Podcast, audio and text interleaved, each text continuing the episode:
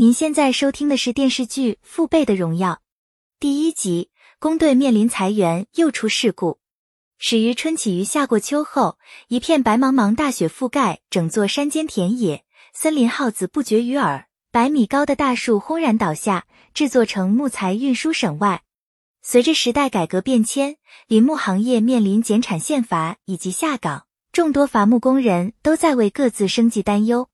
寒冬腊月，广播告知群众积极响应采伐计划，争取提高采伐量。九二三工队队长顾长山坐在炕头，端详采伐指标规划图，面色凝重，陷入沉思。妻子那存花在厨房里张罗着饭菜，叮嘱他必须要趁着这次机会把话都说出来。东北的澡堂里，工友们泡着热水澡闲聊，气氛非常热闹。因为大梁子摸了第四级财道，被众人打趣第四级财道出材量少，所以工人们都不乐意去。反观由句子陈上有运气爆棚，竟然摸出第一财道的牌子，令其他人很是羡慕。正当大家热火朝天的扯皮，梁富宽之妻马小云拎着棍子进来，吓得他们蹲在澡池里面面相觑。只见马小云一言不发，举着棍子捅了捅棚顶后，转身离开。众人忍不住数落梁富宽管管自家老娘们，以后别再这么明目张胆进男澡堂。林业局副局长林恒没有进屋吃饭，过来告知顾长山关于局里下达的采伐指标，目前只有二十个名额，意味着会有一部分工友面临着失业。顾长山还想恳求林恒增加名额，但是林恒对此无能为力。思来想去，拿出两百块交给顾长山夫妇，算是感谢他们的饭菜款待。林恒前脚刚走，工友们结伴来顾长山家，围着饭桌吃得欢快，看得顾长兴心里不是滋味。妻子黄小平抱怨丈夫陈尚友赚着死工资，随时都有下岗的可能，便想让他辞掉工作，跟亲戚去南方发展，结果遭到陈尚友的强烈拒绝，二人吵得不可开交。顾长山和那存花闻讯赶来劝阻，总算是制止这场闹剧。宋留喜是三道沟第一代林业工人，亦是顾长山的师傅。当初他带着顾长山等人进山伐树，完全没有想到，短短数年后，树木因大量砍伐而影响到国家政策，没能给子孙后代留福，免不了愧疚自责。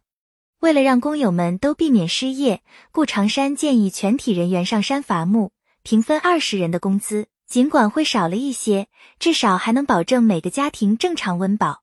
此话一出，在场众人举手同意。顾长山很是欣慰，告诉大家多干点，争取今后能增加名额。第二天早上，顾长山辞别妻儿，背起工具出门，带着九二三工队浩浩荡荡地奔赴山林。尽管天寒地冻，每个人脸都冻得通红，依然没有影响到他们的工作。伴随着一声声顺山倒，一棵棵参天大树应声倒地。等到中午吃饭时，大家都回到简易木棚里。梁富宽偷偷喝了几口酒，馋得大家都想来蹭一口。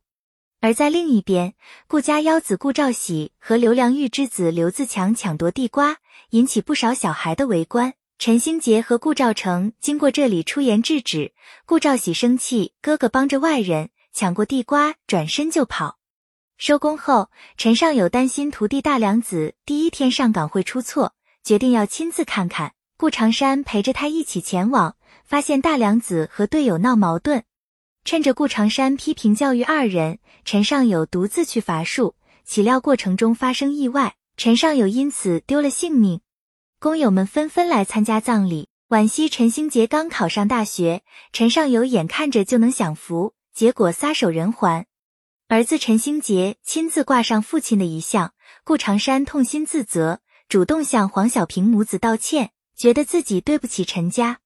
也正因如此，林恒批评顾长山无视组织命令，鲁莽行事导致恶劣后果，要求他和全体工友写检讨，等待党组织的处理决定。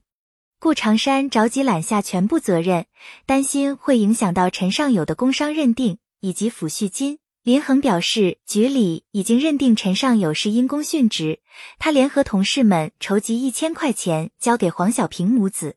九四五工队听闻此事，队长王庆山召集队友们募捐五百块钱，算是聊表心意。队友们听从安排写检讨，包括事情发生的详细经过，避免再出现类似事故。大良子父母阻止儿子提交检讨书，觉得这件事情和自己儿子没关系。本系列音频由喜马拉雅小法师奇米整理制作，感谢您的收听。音频在多音字、英语以及专业术语方面可能会有不准确，如您发现错误，欢迎指正。更多电视剧、电影详解音频，敬请订阅关注。